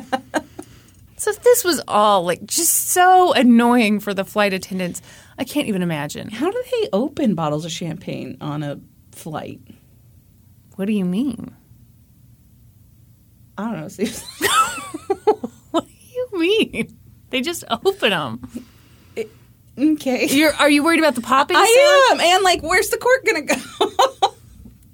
Well, okay. First of all, they're profesh. okay. They do it with a sword. That's right. No, don't you think you cover it with a Oh, cloth probably. napkin? Yeah, I think that is what they do. yeah. All right. And also, it's pre 9 11. You know, no one's alarmed by like big That's popping true. sounds on a plane. you know, like it's all, it's all good. Now they just serve twist off. Yeah. and it is bad. so, you know, they're annoyed. Yeah. They had stuff they needed to do, and this entitled douche was doing just whatever the fuck he wanted. Yeah. But they tried to keep things calm. You know, they got him back to his seat. De-escalate the situation. Oh, okay. Yeah. Okay. I was very excited to tell you this story because I feel like you have all the experience in this and I have Yeah. none of the Yeah. experience. Which shows when things pop off in our Discord. so, plane took off. And after takeoff, Jerry ordered a glass of French red wine. He drank it. Then he ordered another, and he drank that too. Wait, okay, I'm sorry. He's had six glasses of champagne and now two glasses of wine. What? That's a lot. they cut him off yet? Not yet. Oh. I do wonder, like, at what point do you get cut off, right? yeah. Probably when you're found wandering around the galley. yes. Well, and I don't know if, like, rules are a little different on international flights or they I. probably are. And it's what? What year is it? I mean, 1995. yeah, they're probably a little bit lax in the 90s too. Yeah, Yeah. maybe. But anyway, he wanted another glass, Brandi. Mm-hmm. So he got up, went to the galley, and started pouring himself another glass. Oh Lord. This is like everything you hate. Someone is not following the rules. They're not the rules. following the rules. It drives me crazy. so what? what you think the fucking rules don't apply to you, Jerry? Stay in your fucking seat. and certainly don't go behind the curtain. You've already been asked twice. And you knew it was the rule to begin with. Anyway, I cannot stand people who don't I follow know. the rules. I know you can't. You hate it. I do. You love a rule. You love following the rules. I do. When one of the flight attendants spotted him filling his glass, she went over to him and was like, Excuse me, you're not allowed to do that. And Jerry was annoyed. He obviously didn't need to listen to her. No, he you know, the, did, No, the because- rules don't apply to him, Brandi. So he went back to his seat with the bottle and stuck it between his legs. what was? Good luck getting it out from between his Oh, legs. Oh, okay. How bad you want this bottle yeah. of wine? Yeah, I thought maybe he had like a crazy straw. He was gonna put down it. That's, I think, the best way to drink French wine. Yeah, you you sniff, you kinda it. swirl it in the glass, and then you stick in the silly straw. At this point, uh, the flight attendants they were a united front. This guy needed to be cut off. Yeah. So one of the male flight attendants went over and gave Jerry the bad news. He said, "Sir, we're going to take a little break from drinking now." I bet Jerry handled that just great. Wow. yeah. Gosh, were you on this flight, Rudy? Here's how he handled it. He screamed at the flight attendant, I want your name. I'm going to bust your ass. what does that even mean? I'm going to bust your ass? Yeah. Uh, he's going to bust some ass. like he's gonna kick his ass? yeah, I think so. I mean, Oh, I don't know. It's just, it's not good. No, you know. I don't I don't want Jerry busting anybody's house. unless they've consented and they want their ass busted. Yeah, I don't think that was the case here. so, as Jerry's yelling about busting ass non consensually, another flight attendant got word that someone on board the flight was sick. So they went back to the cockpit, got the first aid kit, and started making their way down the aisle to get to the sick person. But of course, Jerry interrupted them and was like, "Hey, I want more alcohol." And the flight attendant said, "Quote, well, I want you to shut the fuck up. Seems like neither of us is getting what we want." Oh shit! He didn't actually say that, but I'm sure he thought it. Oh, Kristin, how dare you? How dare you do that to me? I knew that if I said quote, you would totally buy it. I'm sorry. You were so excited. was. You were like, yes. no, he had to be customer servicey Brandi, Yeah. which, as you know, is when you say, Oh, I'm so sorry that that was your experience with us. But on the inside, you're like, I hope. Oh, God. You know what?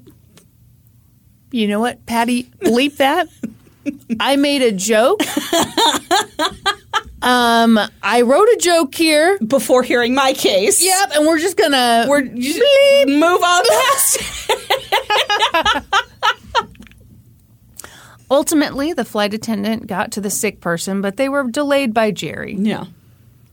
But, you know, Jerry got back in his seat. Things seemed calm for a while.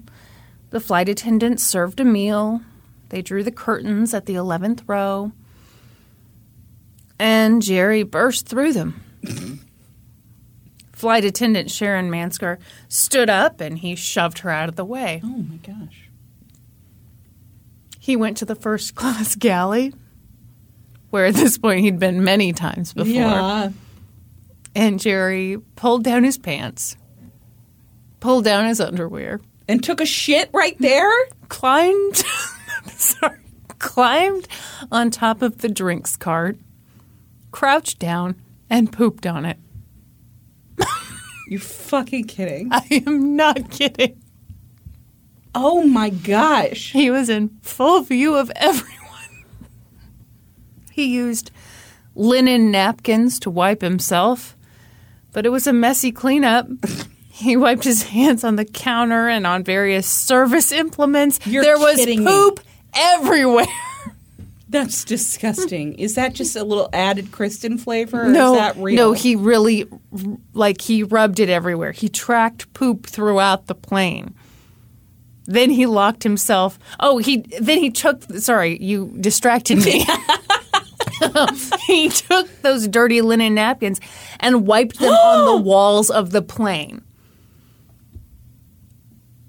Then he locked himself in the bathroom. What the fuck? Mm hmm. The stench was overwhelming. Yeah, I can't even imagine. No, I mean, my God.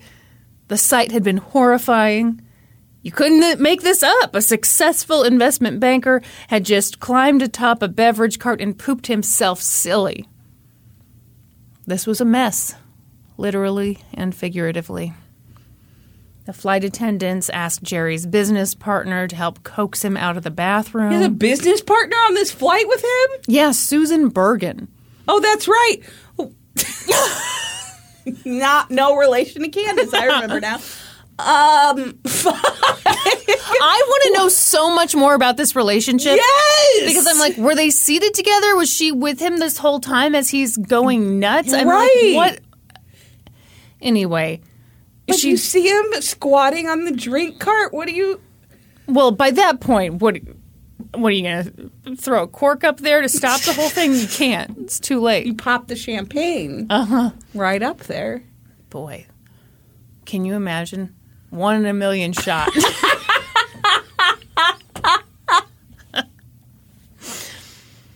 Susan took his hand, which was covered in feces, and they went back to their seats. Well, he didn't wash up in the bathroom. He locked No. himself in the bathroom. No, yeah, he locked himself in the bathroom. They got the door open, and he was a mess. Okay, so no, Oh he, my gosh! yeah, he had not like cleaned himself up. No, he was a mess.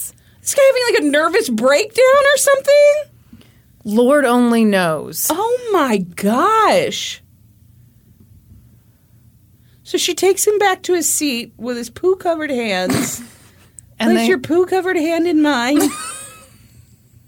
they fell asleep, and the flight attendants covered them in a blanket to try to contain the stench of poop. Is this real? it's real.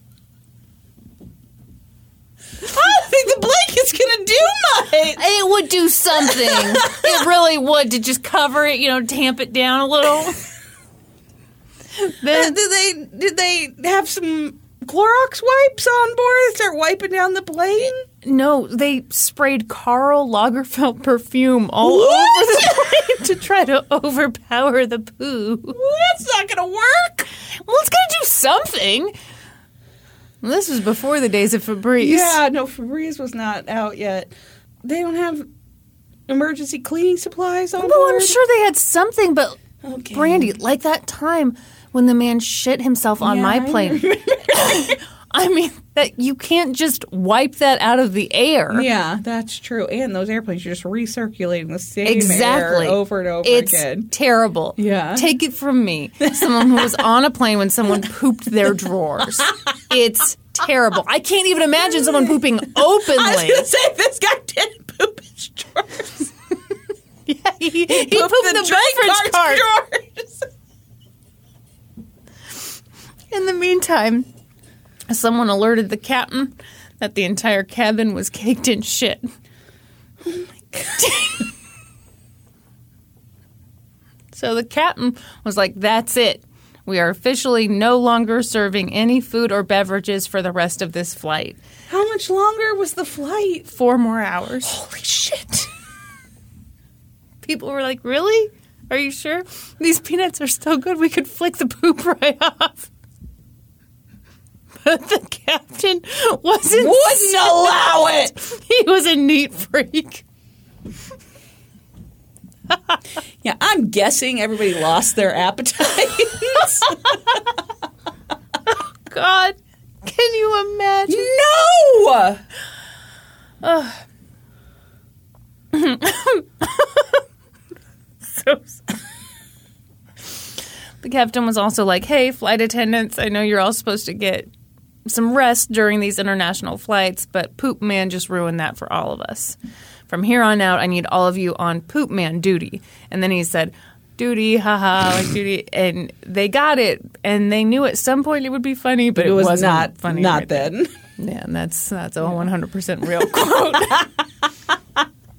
the pilot looked into the possibility of landing in San Juan so that they could get Jerry off the plane and give the whole thing a Like hose hose down, down. power wash the Yeah. inside of the plane. Oh God.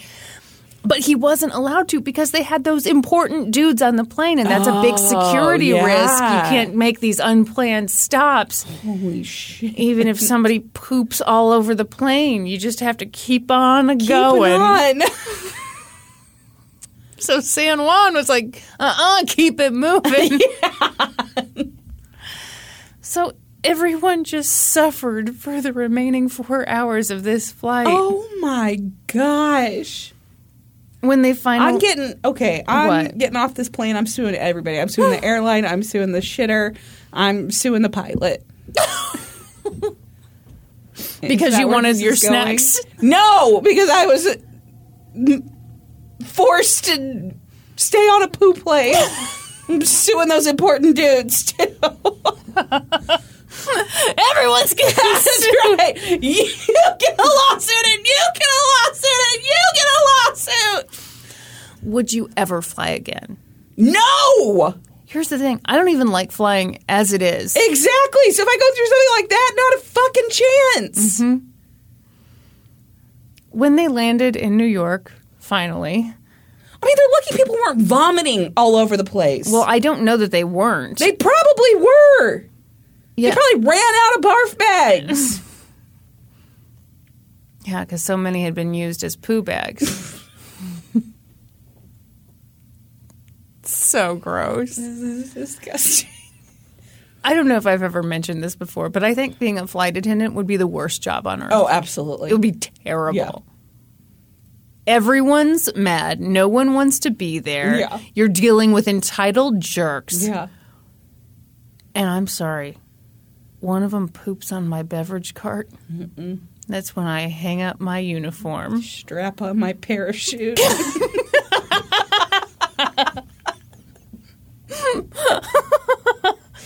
Get the fuck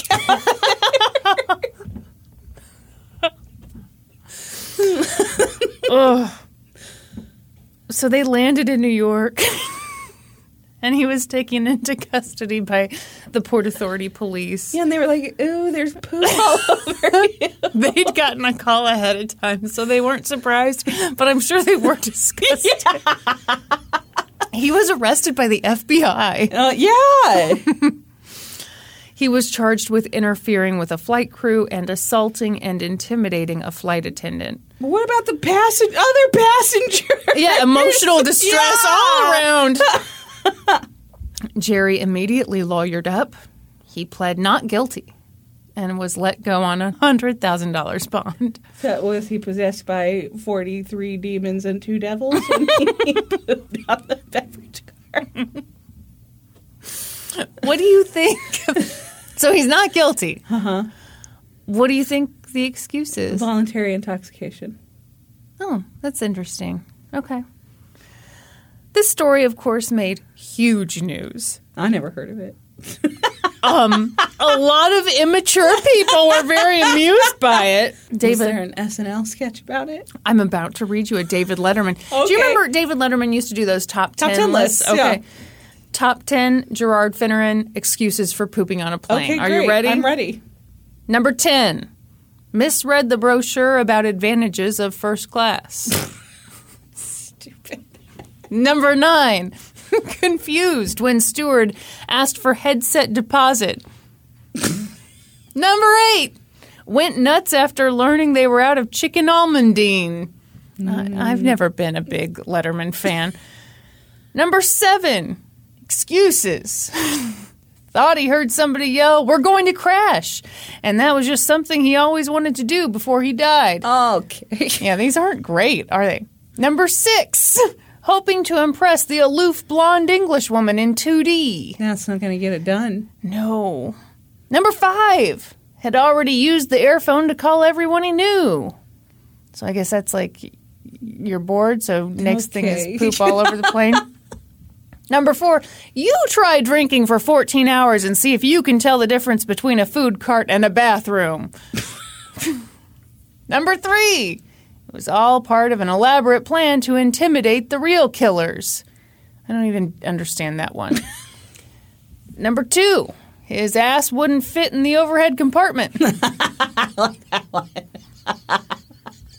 and number one, the number one excuse.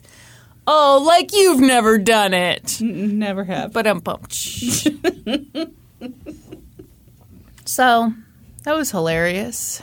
But I'll tell you who wasn't laughing. Everyone Jerry. on that flight? Well, yeah, that's true, I'm sure. But mainly Jerry. Oh, okay. Jerry was not used to being a laughing stock. He was only used to stocks and bonds because he was a stockbroker. Very good, Kristin. Thank you. Um, was it as good as the top 10 list that was written by professional comedians? Some might say better. Not me, but When Jerry's lawyer, Charles Stillman, found out that the Daily News was working on a story about Jerry's poop tantrum, he called up the reporter and said, I promise you, you have no idea what hell will come to you if you print these lies. Where's the lie, my dude? Yeah, I. This is amazing to me. I think this is just rich guy bullshit. Yeah. Of no, I did something. I expect to get away with it, but like, dude, you did it in front of a bunch of other people and a bunch of other like rich, important people. So they're not going to put Yeah. up with that shit. Huh, huh. anyway, but at this point, the reporter had accounts from multiple people on board the flight, so she wasn't super intimidated. So then the lawyer called her two more times, and he took a different approach. What was this approach? this time he said in a very calm voice, "It was uh it's all a totally false uh, horrible lie. My client was suffering from a dire medical emergency and wasn't allowed access to the first class bathroom, although he was a business class passenger. They are horribly mistaken. This was not, underscored, not alcohol related. They are distorting because they didn't attend to his medical emergency. No, Yeah. no. If it was a medical emergency, you shit your pants. You don't mm-hmm. climb atop a beverage cart Crouch down. and then wipe your shit everywhere. Yeah. Yeah. Worst case scenario, you do suffer a medical emergency. Yeah, and you poop and you your can't pants. get to Yeah. the bathroom. Yeah, you shit your pants, Yeah. which is horrible. Yeah, I mean, no, it'd be horrible. And even that, as you can attest, would be bad for the other people on the flight as well. But like, At not even close to the there's level. there's yeah. such a difference between Absolutely. Choosing to poop atop a beverage Yeah. cart yes. and just letting one go in your dockers. so this was just a case of explosive diarrhea. It could happen to anybody. And it was also a cover up. Everyone was lying about Jerry. Okay. The flight crew was trying to conceal the fact that they had ignored his very real medical emergency. No, they weren't. Yeah, not everyone agreed. In court, roughly a week after the explosion, Assistant U.S. Attorney Tim Mocked admonished Jerry. He said, What he did was an outrageous act that clearly threatened the safety of the passengers. His actions show he has a problem with his drinking, and it creates hazards. Yeah. But Jerry's lawyer, Charles, was like, wait just a minute. My client is a graduate of the Air Force Academy. He's been married for 35 years. we've he has that. logged 5 million frequent flyer miles without incident, Brandi. I don't care. One incident is all it takes. this has all been blown out of proportion. No, my dude climbed atop a beverage cart and shot everywhere. There's no proportion you can blow that out of. Any way you it's terrible. The purpose of this court appearance was for the prosecution to try to amend the terms of Jerry's bail. They wanted him to enter an alcohol abuse program.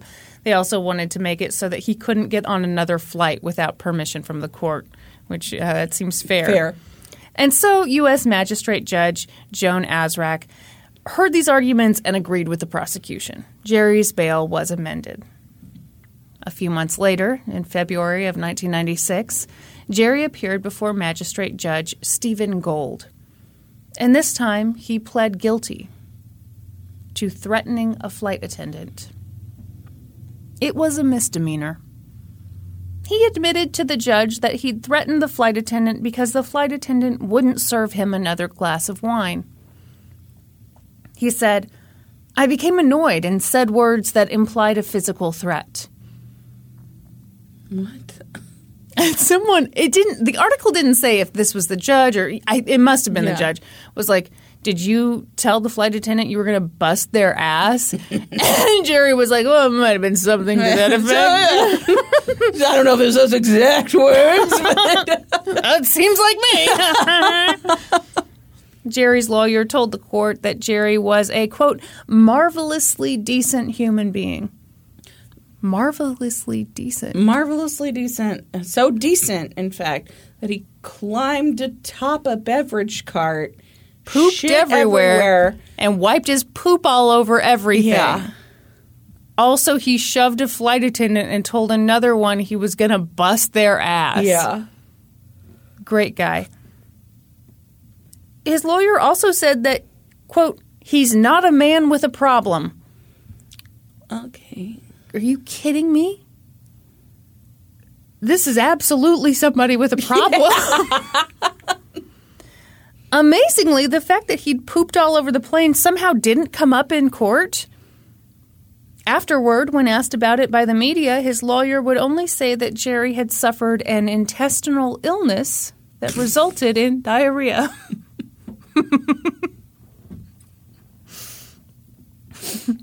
but in court, the judge asked Jerry if he'd gone through any kind of alcohol treatment program or psychological treatment, and Jerry said no.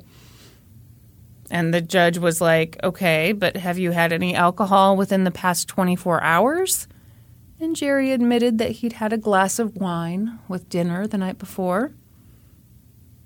The judge said, Are you sober as you stand here before me? Mm-hmm. And Jerry answered, I hope so, Your Honor. You hope so? Yeah, that's obnoxious. Yeah. Oh, you're so charming. Sir, you pooped all over the plane. As part of his guilty plea, Jerry agreed to pay the airline $1,000 in cleanup costs. That's not enough. I can't imagine they got it done to my satisfaction for a thousand dollars. Just light that whole plane on fire. he also agreed to pay about 50 grand to reimburse the airfare to the other passengers aboard. Mm-hmm. I mean, that would be the absolute least, Least, yeah. I would expect. yes. He also agreed to perform 300 hours of community service. Mm-hmm. He should have to personally clean poop off of things. they should just find all kinds of poop covered things, and like that's what he has to spend his three hours doing. He has to clean porta potties. he has to clean animal stalls. He has to clean like that creepy bathroom at the park. Like, Oh, absolutely. His sentencing took place a few months later. At the time, Judge Gold sentenced him to two years on probation and ordered Jerry to stop drinking on airplanes. well, that's not enforceable. Yeah, I know. the judge also ordered him to not drink alcohol excessively anymore Also not enforceable. and go to counseling. okay. He could have sentenced Jerry to six months in jail, but he said that Jerry had already, quote, suffered a great deal of humiliation and embarrassment. That's some rich guy treatment. I agree. That's for sure some rich guy treatment. And that, my dears, is the case of the airplane pooper. Holy shit. Yeah. One thing I didn't mention in this story is that 10 years later, he died from Alzheimer's. Oh. And I wondered if any if any of this could be related somehow. Mm-hmm. I don't know. I lose sympathy when he didn't go to counseling for mm-hmm. anything. I mean, you Yeah. do this, you've Yeah. then you have to go Yeah. get some sort of treatment because obviously something is wrong. Yeah. Anyway, Oh my gosh. someone had some quote. I wish I would have written it down. That was basically like, you know, short of an act of terrorism, this is the worst thing that can happen on a plane. Yeah. yeah. Yeah. Also, I think somebody having a baby on a plane would be terrible because the smells associated with childbirth are terrible. No, see, again, I think it's. You have the joy of a new life being there that cancels out, you think? No, that's not what I was going to say. Oh. I think, like, again, it's the same thing as the guy who pooped himself on my flight. It's like, mm-hmm. if you go into labor. Oh, yeah, you, can't, That's not your Yeah. fault at all. Yeah, You yeah, can't yeah. help that. And I'm, like, just hoping that, you know, everything comes out safely. Yeah, no, you're absolutely right. But, like, someone climbs atop a beverage cart and Yeah. takes a big dookie after being refused wine. Mm-hmm. Oh, my God.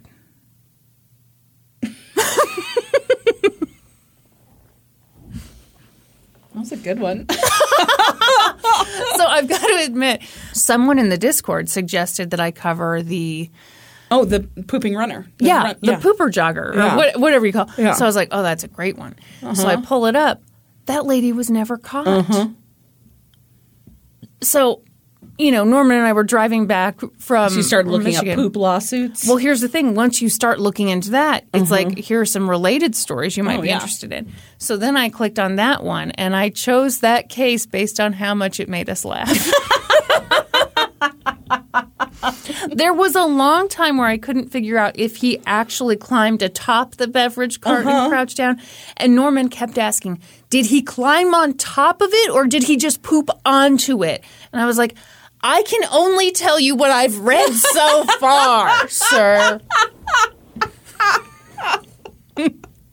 Very frustrating for both of us, That's obviously. right. obviously. You needed to get to the bottom of that. Should we take some questions from the Discord? Oh, I don't know. Are you playing hard to get? yes. I'm so cute, aren't I? Like, oh gosh, what will she do? Oh my gosh, I think this is such a great, great. This is a great question. this is a great question. Irish Kerberm uh-huh. asks, as a product of the 80s that survived the 90s, tell us a story from your childhood that was normal back then but sounds outlandish nowadays. I remember my cousin coming down with chicken pox right before school started. To prevent me from contracting the pox after school started, my mom and sister decided to host a sleepover so I'd get chicken pox from the cousin before we headed to kindergarten. It worked. Okay, my parents intentionally exposed me to chicken pox when my sister had it so that we would both get it over with. Yeah. But no, something that I think about from my childhood all the time that like you would never do now. We would ride in the back of my dad's truck. Oh wow. Like in the bed of his truck. Like we thought that was the coolest thing ever.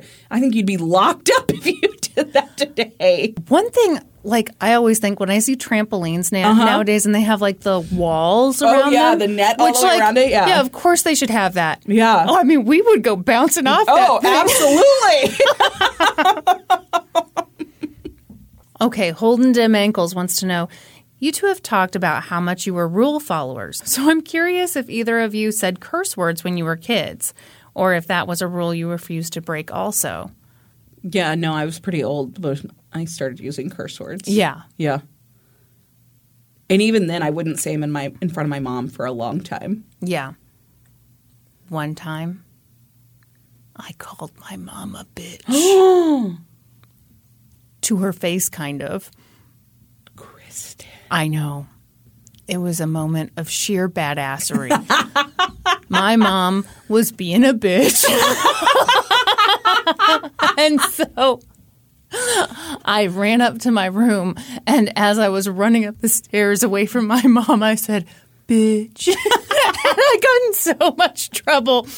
Oh, but Oh it, was, my it was worth it because I was such a badass, you know? Yeah. Mm-hmm. Old timey Tuscan potato said, What is the grossest word to each of you? Personally, I can't stand the word panties. I hate the word panties. I say undies. You also say underpants. Underpants. That's my other one. Yeah, yeah. I can't stand the word panties. It sounds inappropriate to me. What's a word you hate? David doesn't like the word moist. Well, that's a classic. Yeah. I feel like moist and panties are classic hate hate 'em words. Yeah.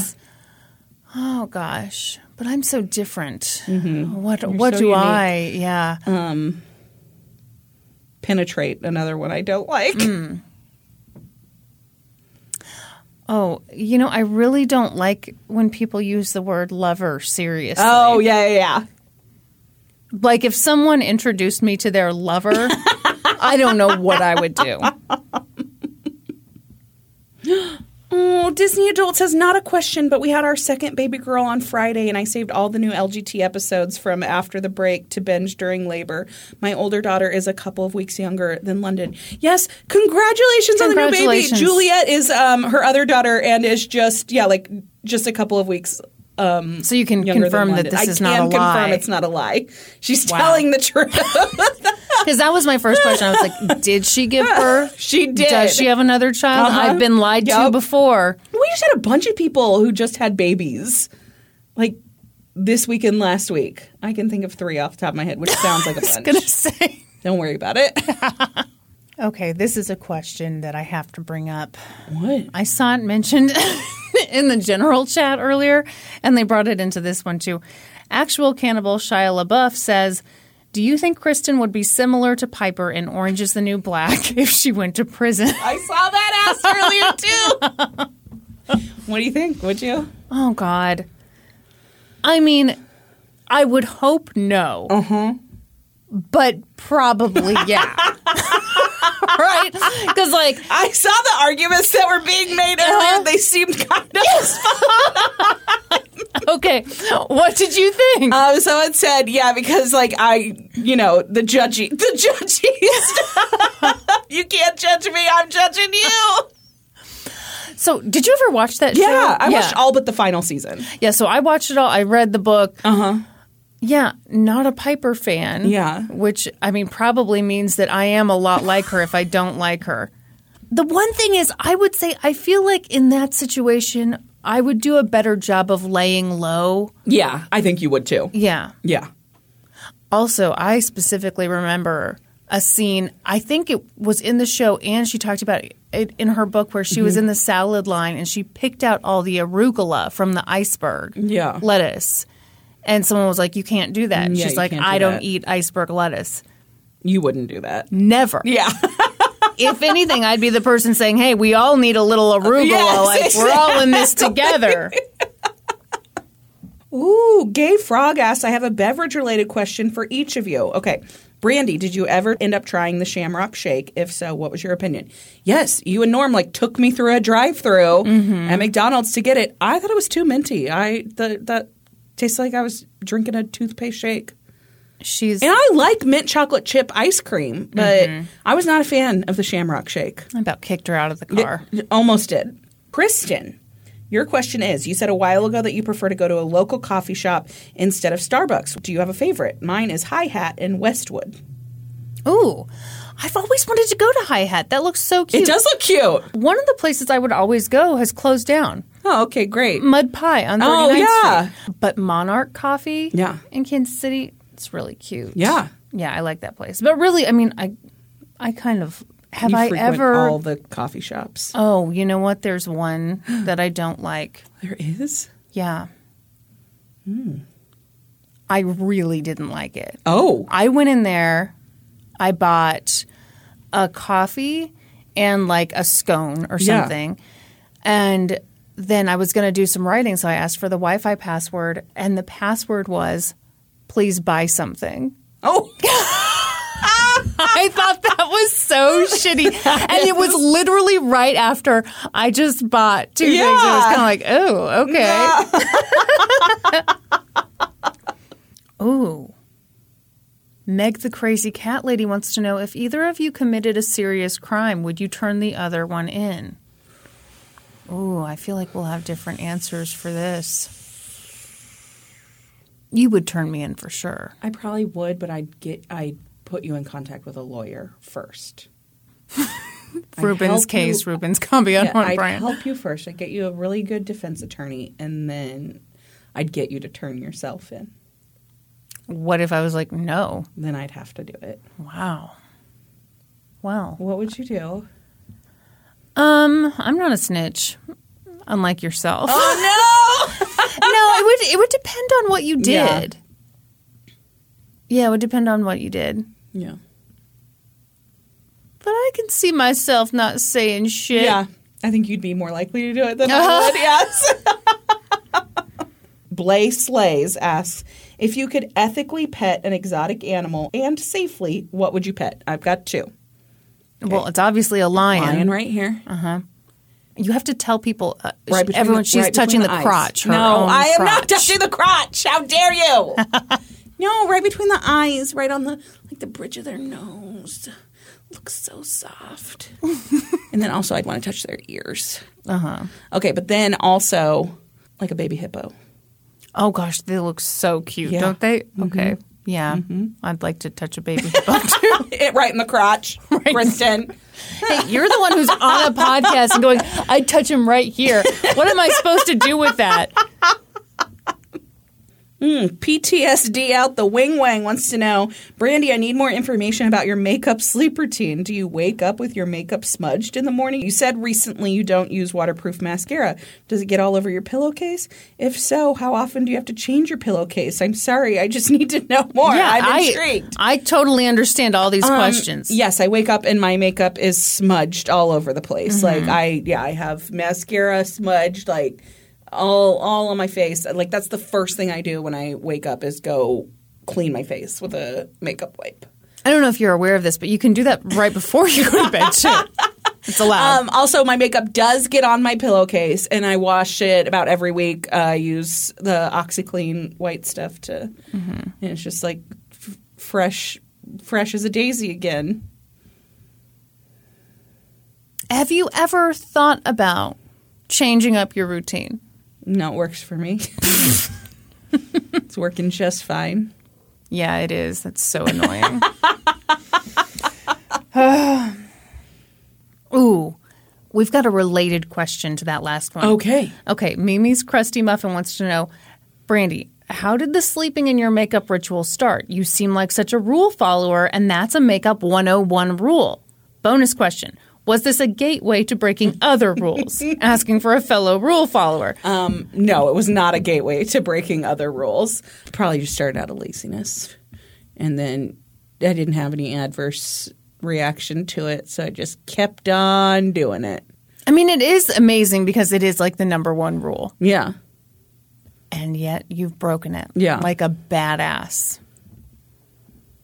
I am truly a badass. No, Kristin. I'm the one who called my bitch, my mom a bitch, and ran away. I'm the one who called my bitch a mom and ran away. So I asked her for permission because you know last week I Yeah. told the story about her at Ross, you Yeah. know, getting into a war with that old lady over the comforter. And I asked for permission to tell that story, and she was like, "Yeah, that's fine." Uh huh. And then she texted something like. I'll have to really censor myself around you from now on. And I was like, that'd be great. Thank you. Daryl, stop. We're just material for her. That's right. Oh, Sheree Ray. Should we move on to some Supreme Court inductions? I believe we shall. How do you get inducted on this podcast? I'm asking you because I genuinely don't know, not because I'm not in the right place on my form. Wow. Well, Brandi, you sign up on our Patreon at the $7 level or higher. Oh. And once you sign up, we have a list that has been pinned to the top of our Patreon for approximately five years. Yes. And it asks you your name, your pronunciation, and your favorite cookie. Oh. And you just add that information Okay, right great. there. Yeah. Thank you. Are you in the right place I now? am. Great. We're going to continue to read your names and your favorite cookies. Cassandra Vasquez. Caramel chocolate chip chewies. What the hell? Yeah, what is that? I don't know. Brianna Stanley. Any s'mores ice cream treat. That's what? Not, that's not. That's not a cookie, hmm? Brianna. Boy, people are really playing fast and loose with the rules. Dixie. Girl Scout Thin Mints, Katie Foley. Black Forest cookies, Jamie Butt Slut Rob. brown butter chocolate with sea salt, and your Germano. tagalongs. Wait, she called it tagalogs. Tag. Oh, you're right. I don't think. I think she meant tagalongs. We just don't know. Maybe this is an off-brand.